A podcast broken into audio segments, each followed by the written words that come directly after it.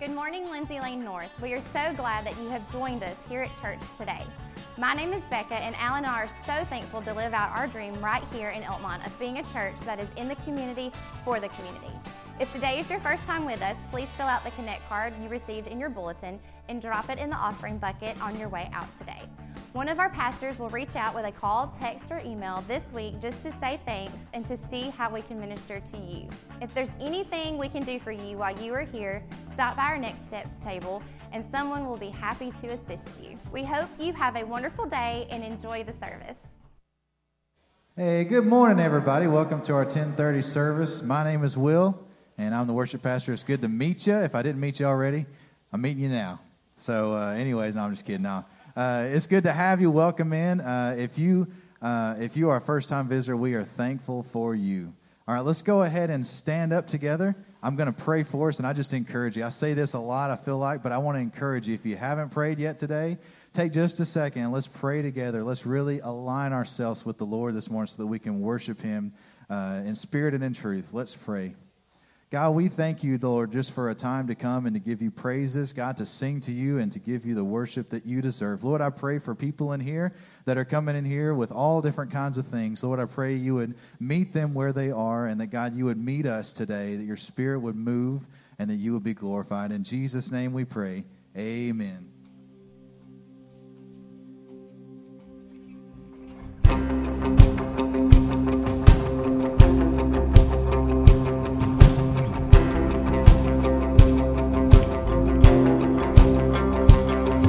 I raise a hallelujah in the presence of my enemies. I raise a hallelujah louder than the unbelief. Come on, sing it with me this morning. I raise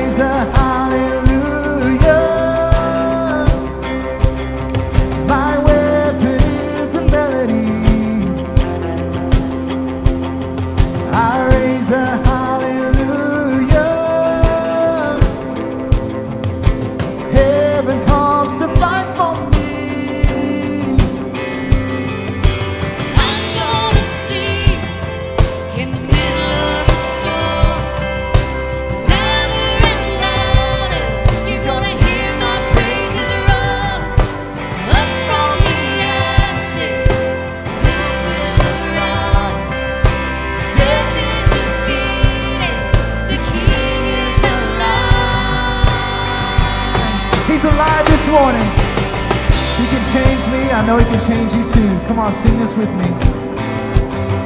I raise a hallelujah with everything inside of me. I raise a hallelujah. I will watch the darkness flee. I raise a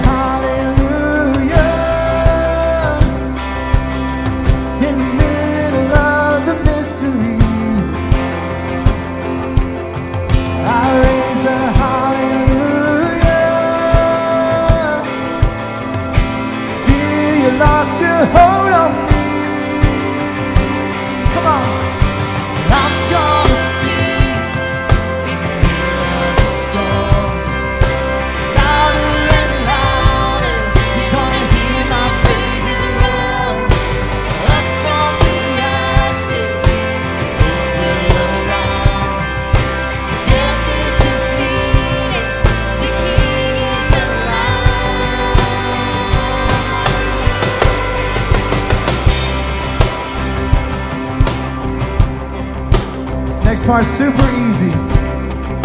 Let's lift our voice to the King of Kings. Come on, sing this with me. Sing a little louder.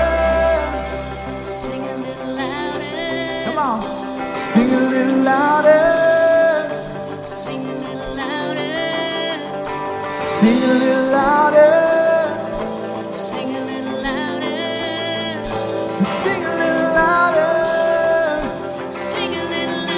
Oh, come on, lift your voice. Sing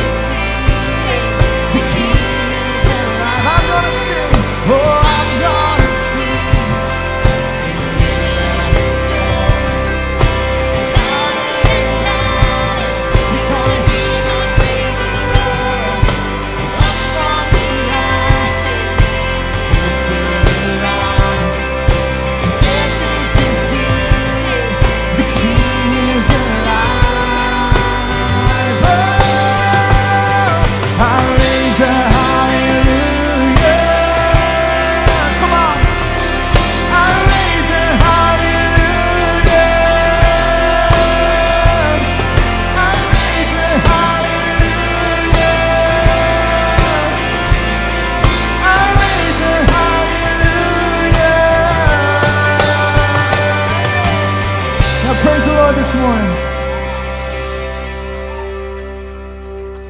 Whew. I'm thankful. I'm thankful this morning to be in the presence of the Lord. I'm thankful that no matter what I go through, He is with me. And the same can be said for you. I can look in my life and I can share a testimony a mile long of how I've been in situations and God has brought me through. He has worked and he, he if he never did anything else, he sent Jesus to be a savior for the whole world. And so this morning I want to share this with you. It comes out of Psalm 143 verse 5 and it just leads into this next song perfectly. It says, I remember the days of old. I meditate on all that you have done. I ponder the works of your hands. It says, I stretch out my hands to you, and my soul thirsts for you like a parched land. And so I encourage you this morning, wherever you're at, to sing and to praise the Lord because the Bible says that He inhabits the praises of His people. And so if we praise Him and we lift our voice, there's power. The Holy Spirit power can change lives this morning. And so let's sing to Him and let's reflect on all that He's done in our lives.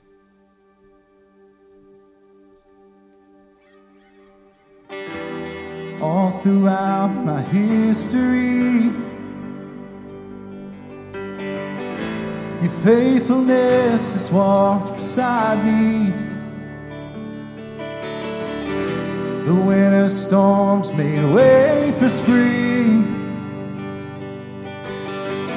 In every season, from where I'm standing, I see the evidence of your goodness all over my life, all over my life. I see your promises and fulfillment all over my life, all over my life. Amen. Listen to this.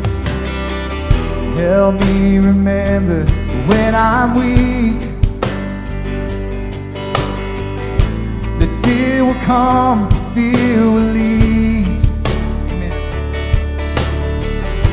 You lead my heart's a victory. Oh, you are my strength, and you always will be. Come on, I see the evidence of your goodness all over my life, all over my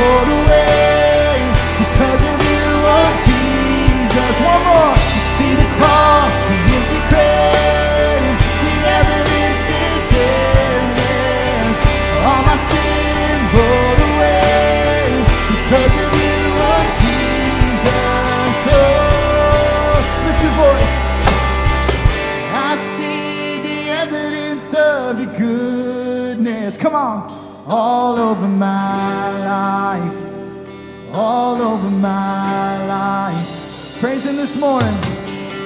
I see your promises and fulfillment all over my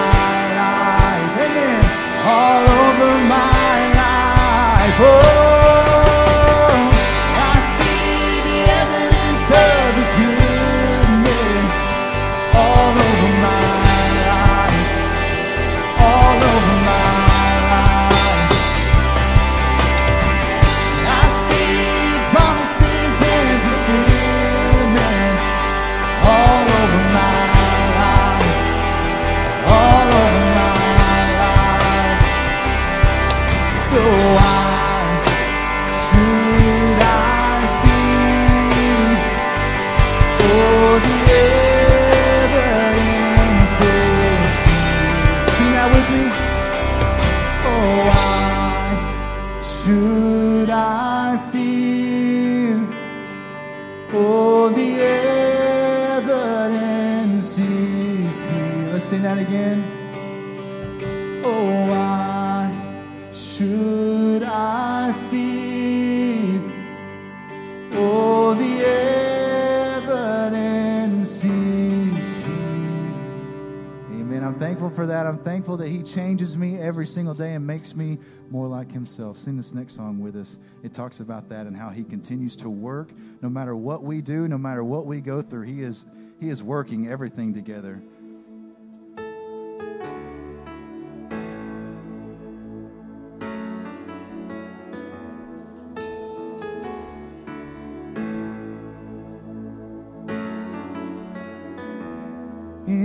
Mother's womb,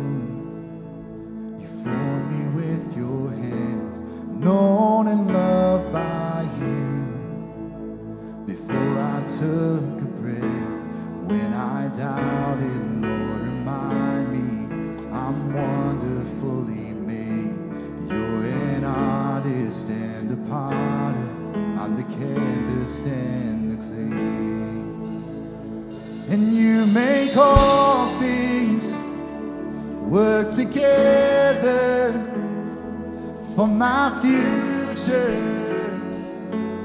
and for my good. You make all things work together for your glory and for your name. Thank you, Jesus. You're not too far away. Listen to this there's a healing light. There's a healing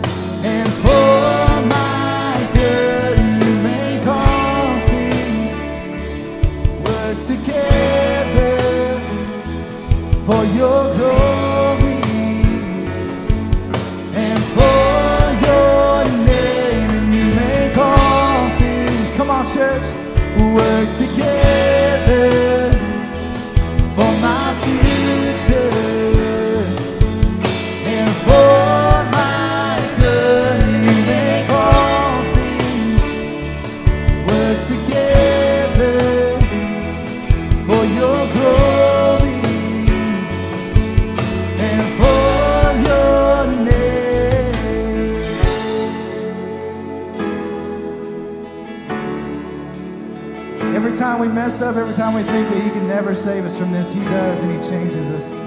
Listen to this.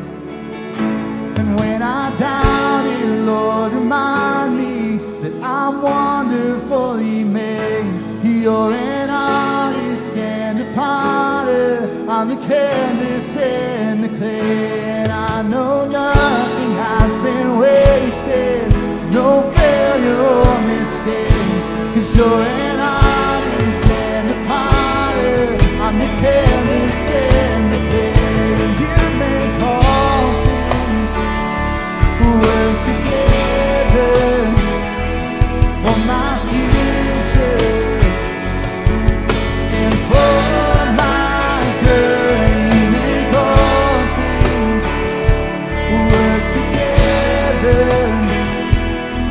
your glory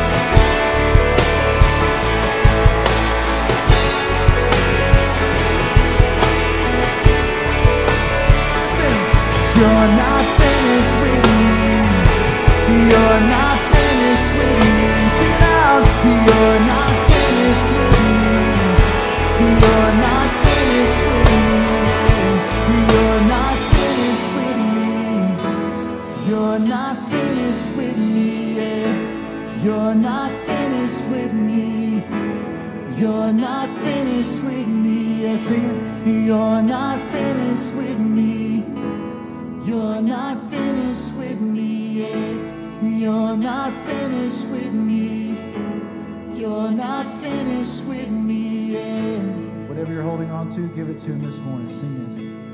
Oh, I surrender. all. Give it to him this morning.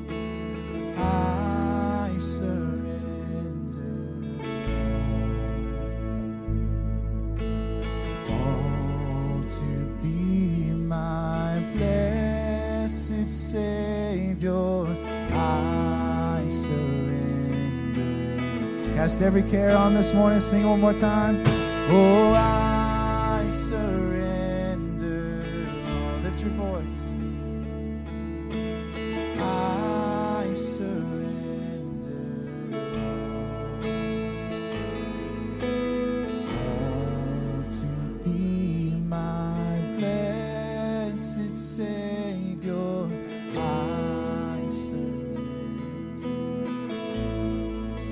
Let's pray together. God, we thank you, Lord, for Jesus. We thank you for the power that's in the name of Jesus that can change hearts. It's changed my life. It's changed many of our lives. And Lord, I know that, God, where two or more gathered, you are there. And so, Father, I pray that your presence here would change people. I pray that our church, God, would be so on fire for you that people couldn't help, God, but to change when they leave this place. I pray we would, God, we would meet with you. We have already met Lord, and the Spirit is in the room. And God, we pray that you would change lives through the gospel, God, of your Son, Jesus Christ, the only name that could ever be worthy to be sung at all, the name of Jesus. I pray that people would be changed because of the name of Jesus this morning. I pray for our pastor, Lord.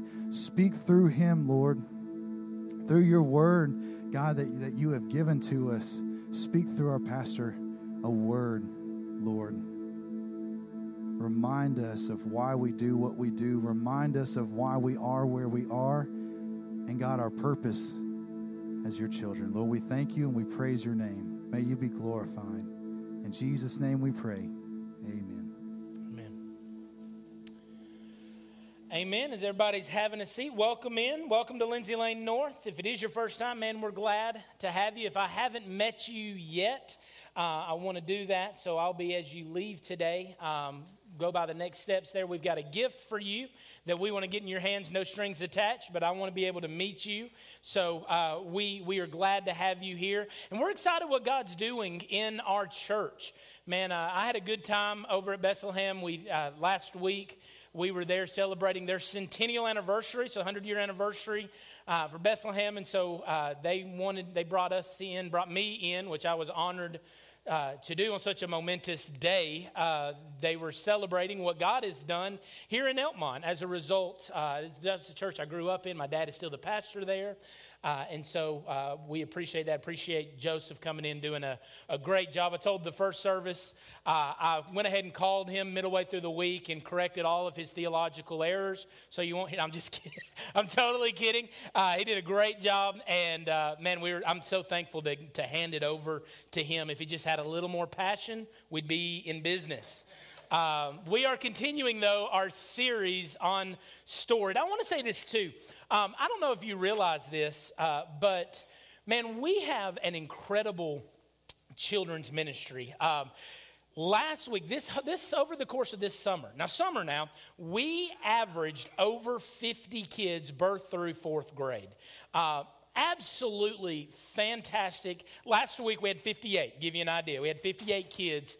Uh, and I don't know if you've seen our space, our accommodations for them, but we are busting at the seams uh, for them. And so, man, we want to be a ministry to young families. And I just want to share this with you because I think you need to know.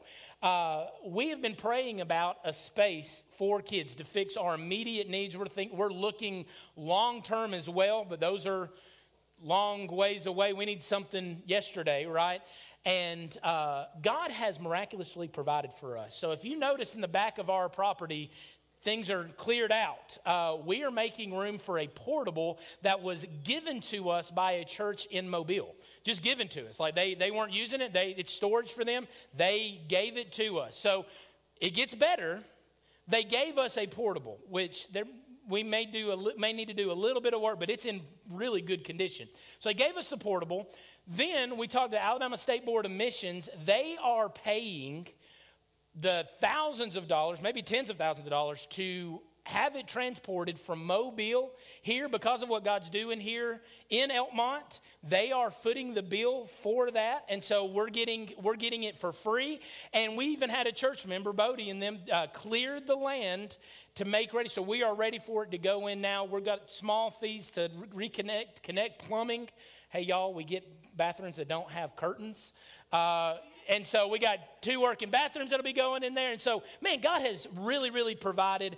Um, we don't celebrate stuff that God does, things that happen a lot that Will and I see, and I just I want you to celebrate. So would y'all just give the Lord a hand clap of praise for that? Man, God provided in an awesome, awesome way. Um, and I just felt like you needed to know uh, because it's awesome. And it's, it's, it's amazing to see God provide and how God continues to meet our needs time and time again. But turning your Bibles to Matthew chapter 13, that has nothing to do with what we're talking about today, but I'm just excited about it. Doggone it. So I was going to tell you, all right? Uh, we are continuing our series in story. All, all four of these messages will be in Matthew chapter 13. You heard about the parable of the four soils or the parable of the sower uh, last week uh, from Joseph, and this week we are talking about the parable of the wheat and the weeds. How many of you have somebody in your life?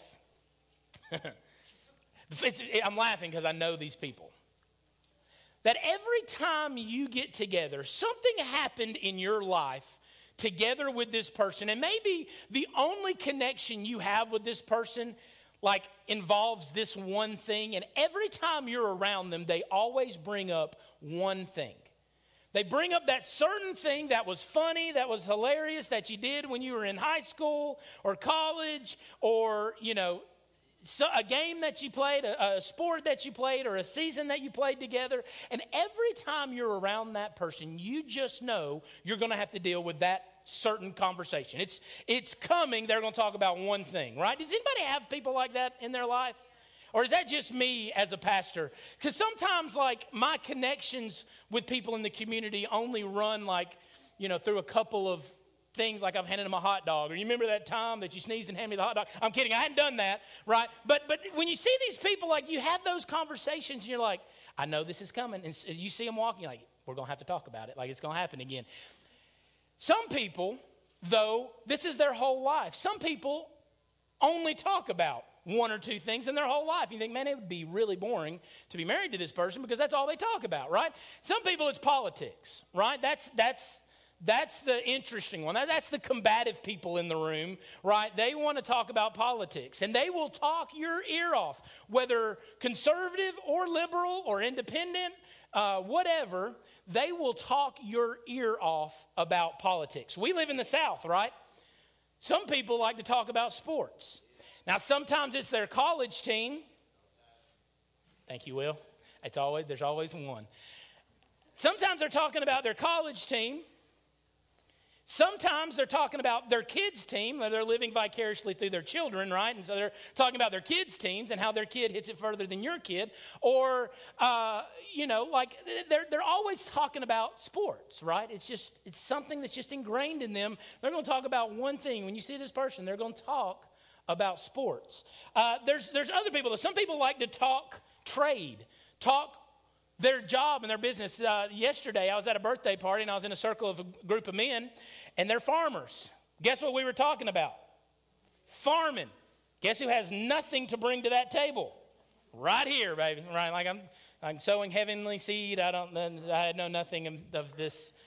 Yeah, that's right. I know what the, I know what this series has told me. Apparently, there's good seed, good soil and bad soil. That's all I know, right? So, like, I know what the Bible allows me to know on this, and that's about it. So, but they were talking trade, right? Why? Because it's natural. It's what we do at times. I have an uncle. Every time I'm with him, I hadn't thought about if family watches this, but online, I'm, I'm, I'm broadcast everywhere. I didn't thought about that until just now. I have an uncle that is a conspiracy theorist. And so, like, he is talking about how the government is wired into everything that you're doing. He's talking about drones that are in the sky that are watching everything you're doing. Uh, man, there's some really outrageous things that are out there that I, apparently people believe. And my favorite thing, because we did this to Becca, my favorite thing is when new family members come along, right, or boyfriends or girlfriends or fiancés or future spouses or whoever, our job as a family that loves this uncle is to make sure that they get trapped in a room together. And then they find out, well, we already knew that you don't want to get trapped in that room, right? And so, like, and so everybody knows those type of people. We talk about the kingdom of heaven. We talk about the kingdom of God. Jesus had one of those things. When people saw Jesus coming, in the world and the context that he lived, the people understood and knew that Jesus was going to talk about one thing and one thing only. Alan, what do you, uh, you know, prove it. All right, glad you asked. Acts 1, if you want to turn there, it's sitting in your notes. Acts 1, if you want to turn there. Jesus in Matthew 13 is talking about the kingdom of heaven. In fact, and kingdom of God. In fact, we may have to come back to, to more in, in, on this subject of what the kingdom is like. He's telling it in parable. Jesus was the, the greatest storyteller ever told, ever known, right? And so he's talking in parable, he's talking in story, disclosing things about the kingdom of God. But listen in Acts chapter 1, verse 3. Jesus is spending his last 40 days with his disciples. He's already been resurrected, right? He's already died, been resurrected. He's got 40 days here on earth before he ascends. Listen what it says in Acts chapter 1, verse 3. He presented himself alive to them after his suffering by many proofs, appearing to them during 40 days and speaking about the kingdom of God. The kingdom of God. Before I studied Acts and, and recognized this. I would have told you, if you asked me what Acts is about, I would have said it's about the New Testament church. This is wrong.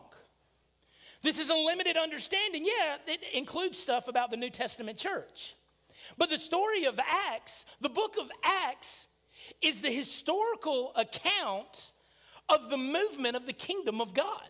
This is the kingdom of God and how it plays out, not with a Jesus in flesh, but Jesus that has been resurrected and has ascended and that is reigning in heaven.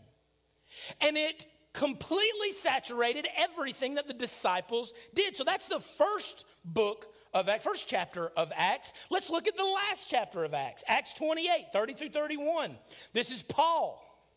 And Paul is sitting in house arrest, pawpawing it on the porch in his rocking chair, talking to anybody that'll listen. Listen what it says. He lived there for two whole years at his own expense and welcomed all who came to him, proclaiming what?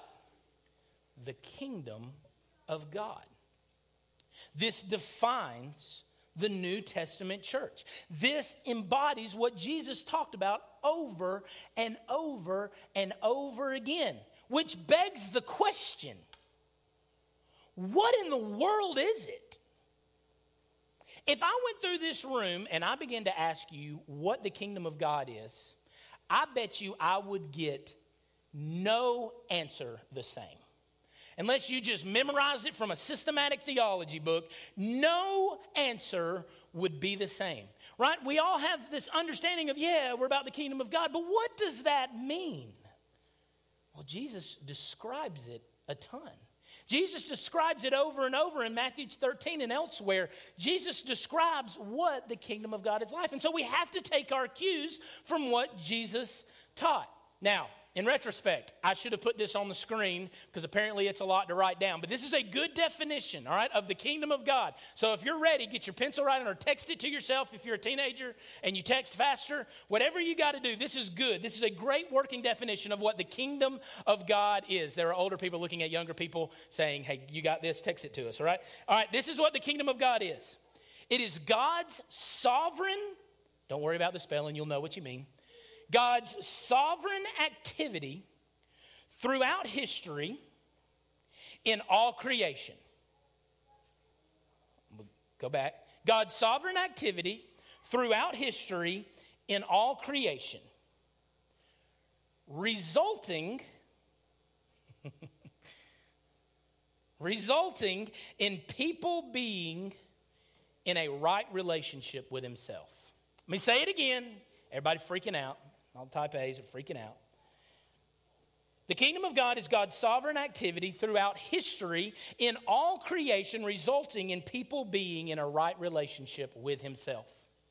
When Jesus talks about the kingdom of God, he is talking about it in very specific terms. And there are nuances that you must understand about the kingdom of God. If you are a part of the kingdom, we should understand and be able to mine what is being said. Jesus spoke in parables so that we as the church would understand the, the Christians, those that are of his kingdom would be able to understand and discern its truth. So we need to know what he's talking about. And so it's a worthwhile endeavor that we understand. If we're going to start talking about parables and talking about the stories that Jesus tells to have eternal weight, then we need to start at the kingdom parables. And so we found we talked about the parable of the sower. Now, the parable of the sower is interesting because it's the only parable that does not say, and the kingdom of heaven is like, or something like that. It does not use a simile, a comparison using like or as. Thank you, Miss Bettingfield, sixth grade English, right? Uh, it, is, it doesn't use a simile, it just jumps right into the parable. Why? Because the parable of the sower is the start of the kingdom. It is where the kingdom begins. The kingdom begins with seed that is sown. Seed that is sown, which is seed of the gospel. The gospel is the launching pad for the kingdom of God. If you believe in the kingdom, if you are a part of the kingdom, you have access to the kingdom by means of the gospel, right? And so it begins, it is your entryway into the gospel. It is the gospel, or into the kingdom. It is the gospel that has been sown in my heart and in your heart right? But the gospel falls everywhere. The gospel goes to all nations and to many people, right? Some receive it, some are choked out, receive it and are choked out. Some are burned up before they ever have a chance, and some the birds of the air swoop in and destroy, right? This is the parable of the four soils, right? And so if you have a relationship with Christ, you that gospel seed has found good soil in your life, right? And God has cultivated that to bring forth fruit. So then Jesus begins. Now that he has begun the kingdom, this is where the kingdom starts. We see the separation of the kingdom. The parable of the wheat and the weeds is, shows the, se- the separation of the kingdom. The first thing we're going to find is the problem. Matthew 13, we're going to see the problem the problem in the parable is identified by Jesus in verse 24. Listen to what he says. He put another parable before them. Wow. We, let me let's just try that again. He put another parable before them, saying, The kingdom of heaven may be compared to a man who sowed good seed in his field. But while his men were sleeping, his enemy came and sowed weeds among the wheat, and he went away. So when the plants came up and bore grain, then the weeds appeared also. And the servants of the master of the house came and said to him, Master, did you not sow good seed in your field? How then does it have weeds? Father, bless your word, bind it to our hearts, and let us never be the same. In Jesus' name we pray. Amen. So, within this story, here's the problem you've got two different growths in the field. You've got two different plants, two different types of fruit that is being produced the wheat bringing forth the grain, and then you've got the weeds that are not productive at all. That is the apparent problem, but that is not the totality of the problem. Because it's not just the plants that you've got to worry about. The problem is not just that there's two plants, but those two plants have resulted from two very different types of seeds. There are there is good seed, there is grain that is planted to produce wheat that would produce more grain. And then there is weed. There is a seed that is producing weed. So it's not just that there's two plants. The, the problem was way before that. They just didn't see it till now, right? The, the, the, servants didn't see it until it sprung up. But the two different types of plants come from two different types of seeds. Now, hold on. Stay with me. That's not the real problem. The problem is the plants that, the seed that produced the plants came from two very different sources. Very different people with very different intents. The first good seed came from the sower, came from the one who was looking for produce, one that was looking for a return on his investment. He was creating a cash crop in order to produce for his living, right? For a productive reason. You have the sower who had good things in mind for the field that he was cultivating. But then you have what's known as the enemy. The enemy who would sneak in while they're sleeping and would sow this bad seed. It's not the seed, it, it, it's the source, right? They come from a very different source. But it's obvious when the plants grow up that we have got a major problem here.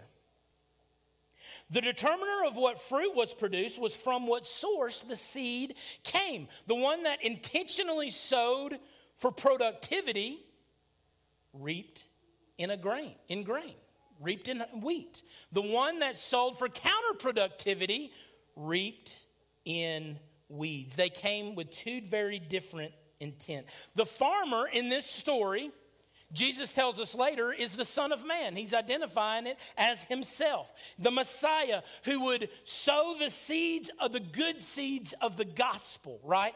These good seeds of the gospel will enter into the world and they will take root and they will grow up healthy.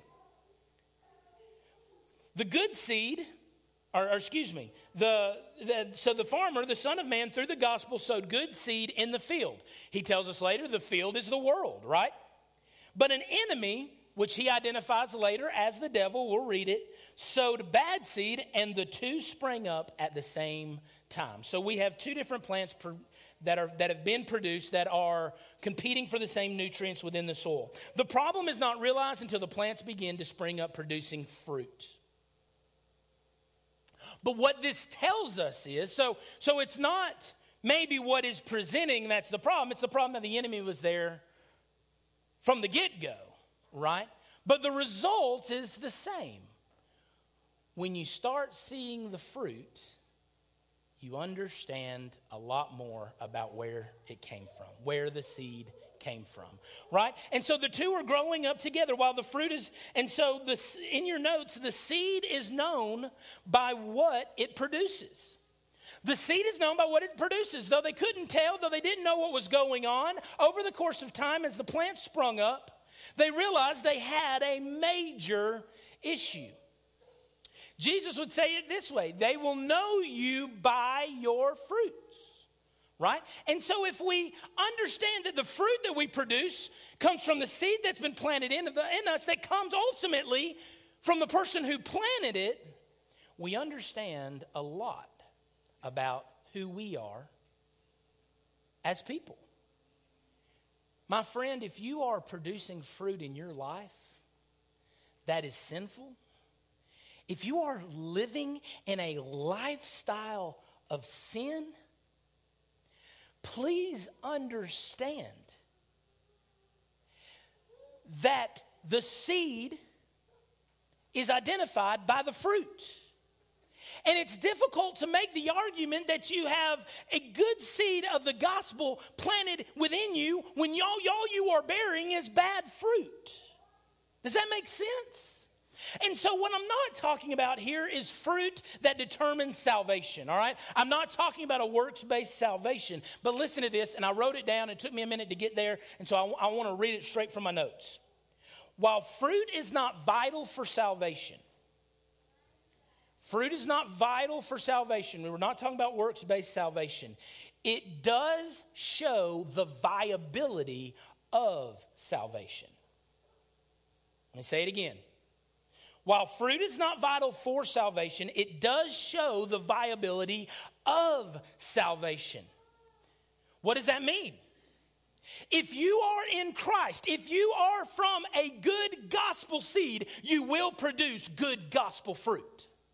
So if you look at your life and all you see is bad fruit, all you see is despair, all you see is destruction, all you see is pain, then my friend, let me encourage you to look to the seed. And let me ultimately encourage you to look toward the sower who gives good seed, who casts good seed of the gospel in my life and has made it available to you as well. Right? Because it's the fruit of our life that shows how viable our salvation is. There's a lot of people that are assured of a salvation in this world that don't have it. Why? Because all they're producing, I mean, the servants are looking at the plants and going, well, it's obvious now this is a weed and this is a this is wheat. There are people living weedy lives, and they are assuring themselves that they're wheat all along. So what's the plan? Two two plants are existing. Secondly, let's look at the plan. Matthew 13, 28 through 30. He said to them, An enemy has done this. It's an enemy that's done this. So the servant said to him, Then what do you want us to do? Go and gather them. But he said, No, lest in gathering the weeds, you root up the wheat along with them. Let both grow together until the harvest. And at harvest time, I will tell the reapers, Gather the weeds first and bind them in bundles to be burned, but gather the wheat into my barn. So, what's the plan? The servants say, Hey, these weeds are a problem. Let's go pluck them out. Let's go get them. Let's go take care of it so you've got a pure crop again. And the sower, the farmer, knowing that in plucking out the weeds is going to damage some of the wheat, values the wheat too much to take that risk. He allows them to grow together. So the other day, I've got a, a, new tool that I enjoy. Um, it's a hedge trimmer. I actually forgot this illustration in this first service. Super bummed about forgetting that. And if y'all were here a few weeks ago, you noticed some vines getting rather grown up on this left side of our as you pull in. Um, so I got my new tool, which is a weed eater, but it has a hedge trimmer attachment. And I went to work trimming these hedges, okay? I trimming the, the crepe myrtles outside. And I started trimming these crepe myrtles, but all of a sudden I realized something. The crepe myrtles aren't the real problem. This little demon weed is. Who can tell me what this is? It's a vine. It's a kudzu. It's kudzu. This is kudzu, and it grows like crazy. I guess it's what happened when you just hewn out a little side of the, the ridge and put a church in. Like, apparently, kudzu's all around, and eventually it grows up into stuff that you have. And so I began cutting these vines, and it didn't look any better. It, they, things were still drooping. It was still, it was, I didn't want to just halfway do it. And so I had to cut more and more and more. And because I hated this stuff, I started cutting more and more and more. And if you go out there right now, you will see where the kudzu has grown, what had grown up, because there's a lot less crepe myrtle than there is in some of the other places. Why? Because I had a hatred for this stuff. This looked bad. It didn't look good. It, it, didn't fit with our landscaping, right? And so there's some places out there that looks a lot more sparse because this kudzu, I got to get rid of it. But in my hatred for this, I also killed the productive thing. I killed the pretty thing. The sower didn't make that decision. The sower wasn't so concerned with his hatred for the weeds that he made the wheat suffer. The plan was let's grow them up together. Let's grow them up together because the wheat is that important to me. The farmer decides that the two types of plants are allowed to grow and thrive together until the time of harvest. And this is the way that we find ourselves, this is where we find ourselves today. Awaiting a harvest, right? But looking around and saying, why does good things happen to this guy? Why do bad things happen to me who's trying to live a righteous life? We look and we have this understanding of justice that good things happen to good people, bad things happen to bad people, but yet Jesus would say the rain falls on the just and the unjust. The reverse of that is also true. Good stuff happens to good people and bad people. One of the great uh, cries of the entire Bible is, How long, O Lord? We see it in David's life. We see it in the history of Israel. We see it in the Psalms. We see it in the minor prophets. We see it in the major prophets. We even see it, guys, in Revelation. In Revelation, there is a multitude under the throne that has been affected by the weeds in their life, that have been affected by those that are counter to the gospel, and they are crying out, How long, O Lord, till you judge the world? When do they get what's coming to them? This is the question that humanity poses. Well, here I am, righteous and pious. How dare God bless?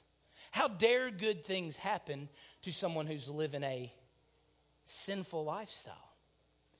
But this is the state that we find ourselves in the field. The wheat and the weeds are growing together. And in fact, in order for the wheat to get the nutrients it needs, the weeds get the same nutrition, the weeds get the same attention.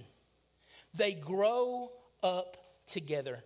Listen to this in your notes. The salvation of the wheat is more important than the destruction of the weeds. This is the decision that the sower makes.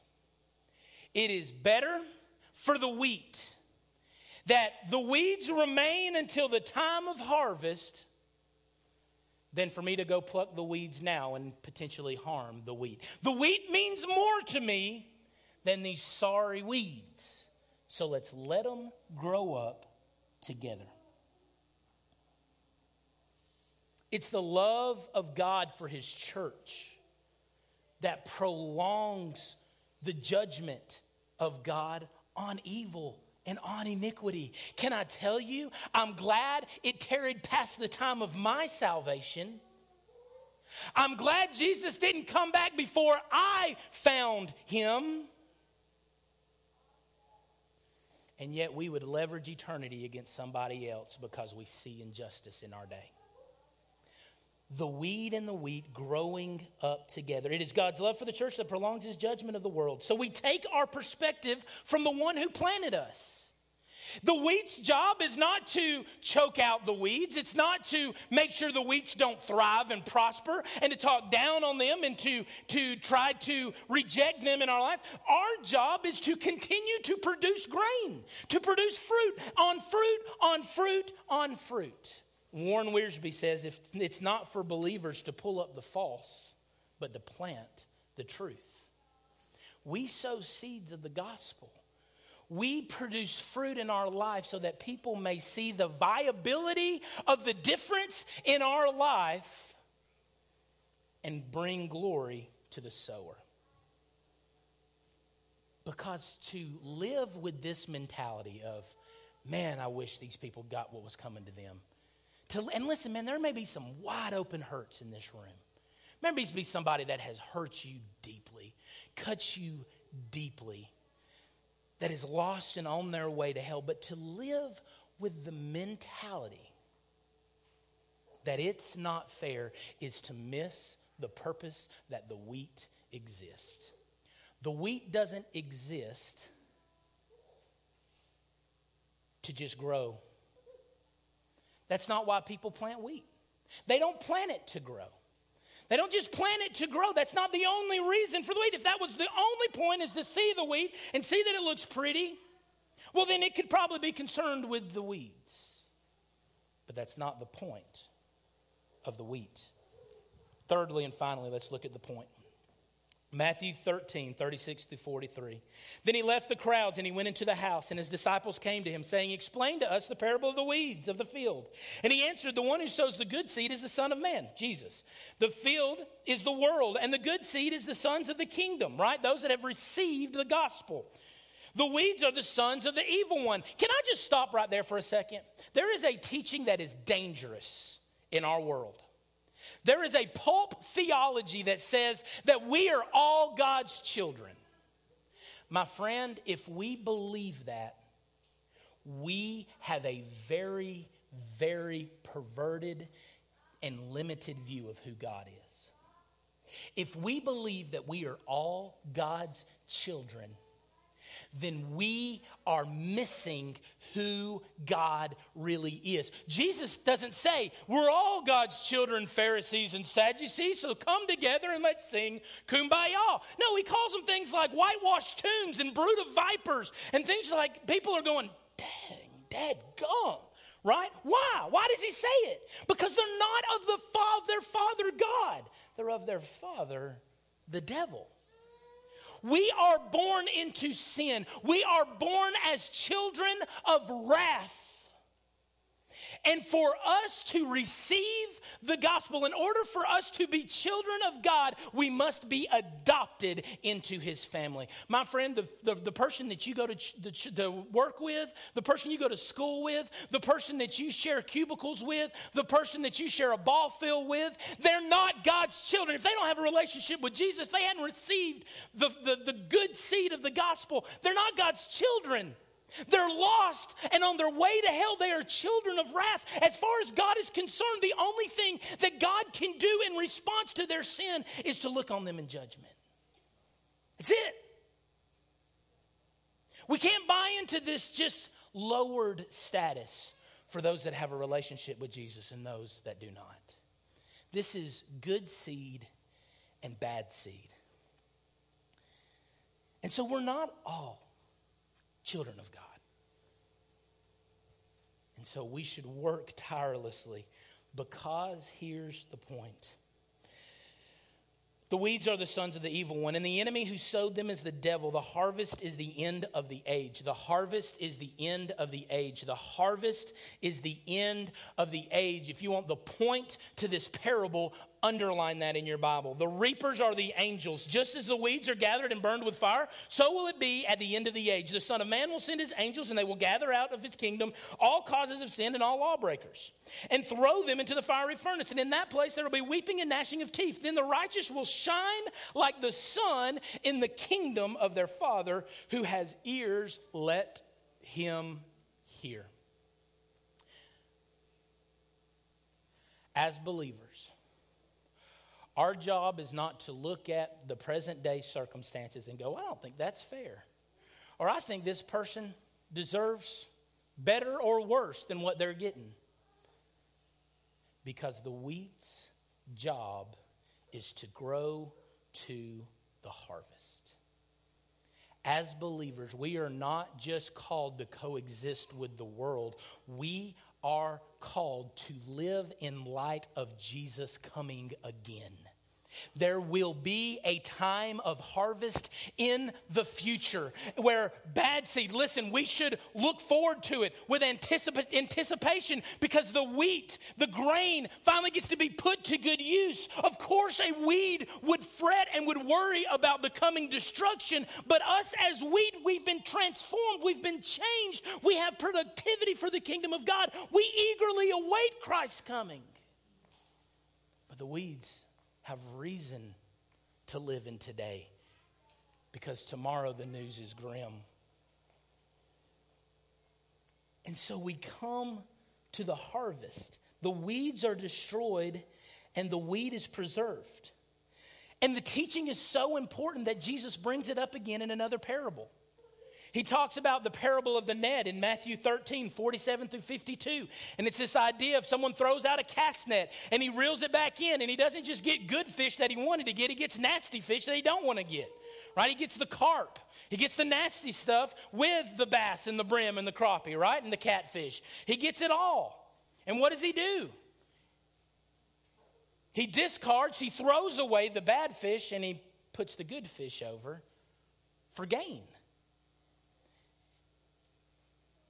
Church, we are called to live in light of the harvest.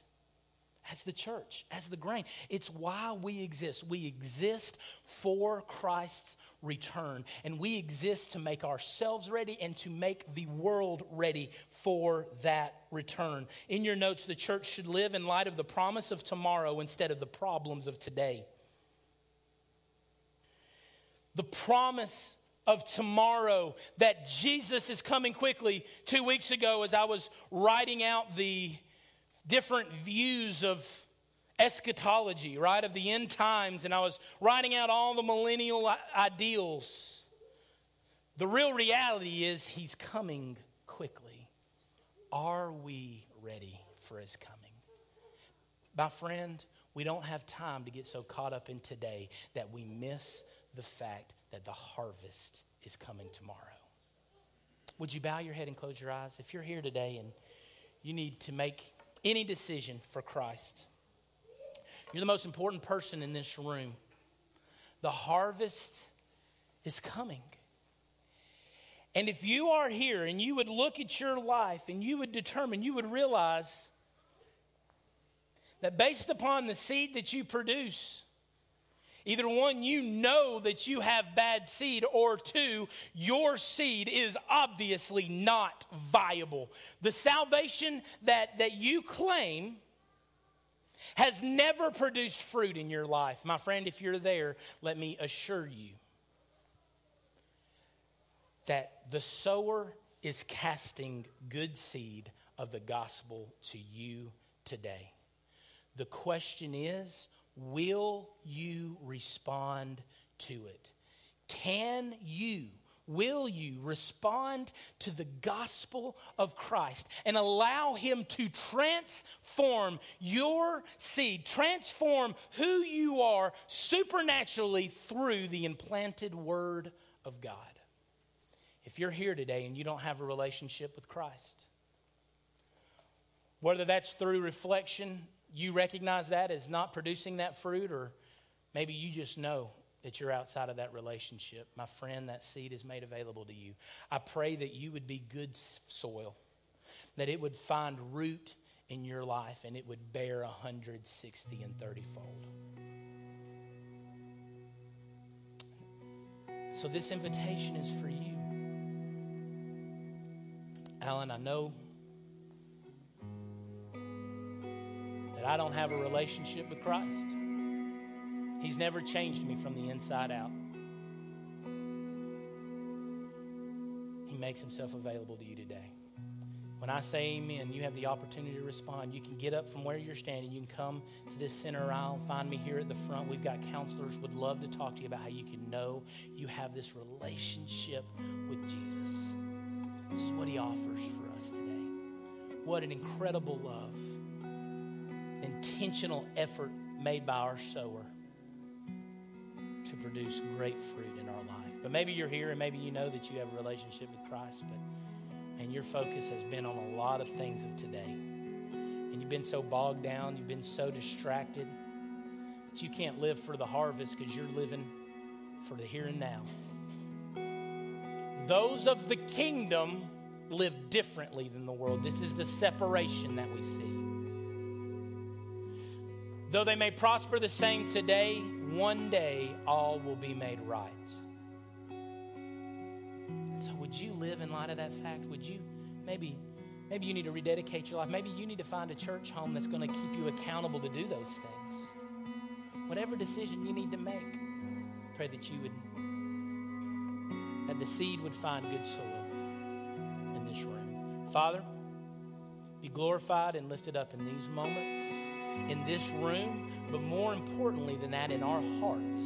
In our individual hearts, may the posture that we take reflect the conviction of your Holy Spirit in our life, and may we move and respond to that. Respond to your goodness that intervenes on our behalf. God, may we just reach out to you. Father, I pray for one that needs to make any decision today.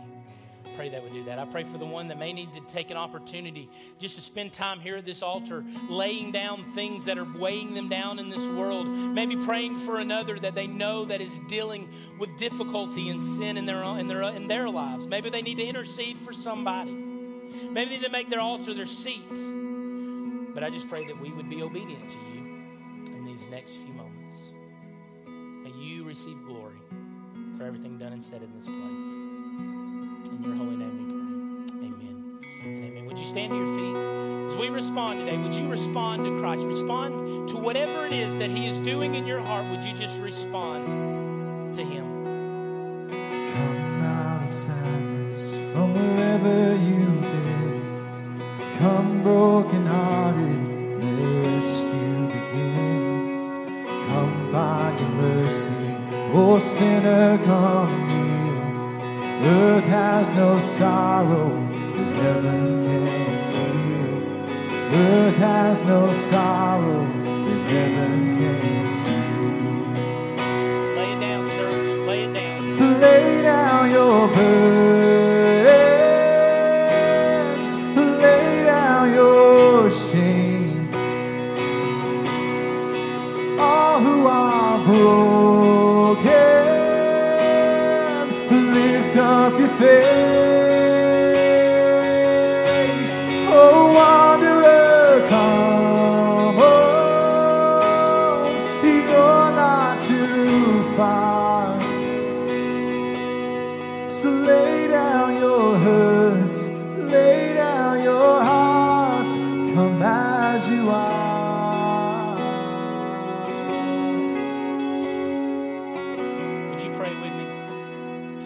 Father God, I, I pray for what you're doing in hearts and lives in this room. Maybe those that are listening online. And Lord, we know that because your word tells us that it's not going to return back void. And so, Father, your kingdom has been revealed to your people. God, I pray that we would make the adjustments necessary. God, whether that's responding first time to a relationship with you, God, whether it's renewing that passion and, and vibrancy for things of the kingdom. Whatever the case may be, may we return back to our first love. May we return to you in all things. God, as we sing this chorus one more time, God, I pray for the one that didn't respond, that needs to respond today. I pray that you would move on their heart and move them to act and respond.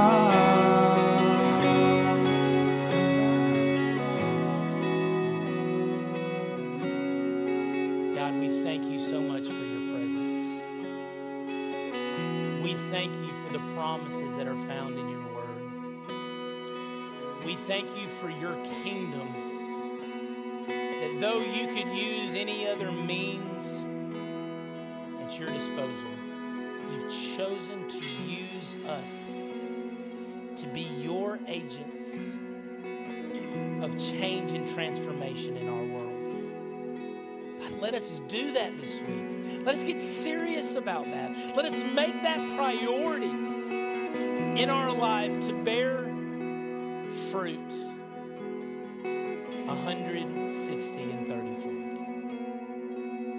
God, we thank you for what you've done in our, this place. In your name we pray. Amen. Check out these announcements. Good morning, y'all. Here's a few things to remember before you leave today. Guess what? It's that time of year again. Our home group signups begin today. And if you've been looking for a way to grow your faith and build relationships, we encourage you to consider joining a home group. There are multiple options so that you can find the right one for you. Stop by the table in the foyer and sign up to learn more. Next, we volunteered to bring breakfast for the football team on August 20th for their first game of the 2021 season. We're looking for volunteers to cook and serve the food that morning. If you can cook or serve, sign up in the Next Steps table today. And with school starting back, I'm sure most of us anticipate Friday night lights at Boss Hill Stadium. It's certainly an exciting time of year, and here at North, this time of year it's special. We get the opportunity to be the light of our community by serving the concession stand for the Red Devil home games. Our first date is August 27th, so please consider signing up. And last thing, students, it's hype night tonight at 5 o'clock. You don't want to miss it. We've got a lot of great things planned. We hope you have a great day, and we'll see you next time. And it's always good to see everybody here today. Want to let you see something here. This is something that uh, Pastor Joseph handed me earlier today. He said it's not mine, though. This is AfterShokz earbuds, which are like the best of the best, I think, uh, as far as earbuds go. Uh, these are wireless, and these are for you if you are the boy or girl who brings the most friends with you tonight to Hype Night. Um, yeah, yeah. So Joseph's already said he's not getting me one, so I'll have to buy my own, which I just might do. I don't know. Uh, I also want to let you know that the offering buckets are in the back. If you came prepared to be faithful in your tithes and offerings, uh, you can use the envelopes in the chair backs to do that on your way out. Uh, if you're a guest with us, you should always know that we never ask our guests to give in cash or check. If you'll just give your uh, Connect card in the offering bucket on your way out and let us know you were here. a couple other ways you can give. You can text North Give to 31996. You can give online to lindsaylanenorth.org. Uh, also, if you're watching online, thanks so much for tuning in. You can give to the address at the bottom of the screen, as always. All right, uh, you've noticed on the back of your bulletin, I, know, I call this out from time to time, there's a little scanny thing in QR code.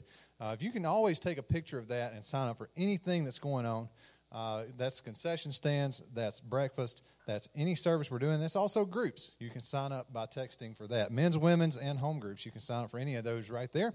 You can also see me at the home groups table in the back on your way out. We're so excited to get our groups going this semester. Even if you were in a group last semester, go ahead and sign up again just to let us know you're planning on coming back so we don't fill up a house without you in it. We don't want that to happen.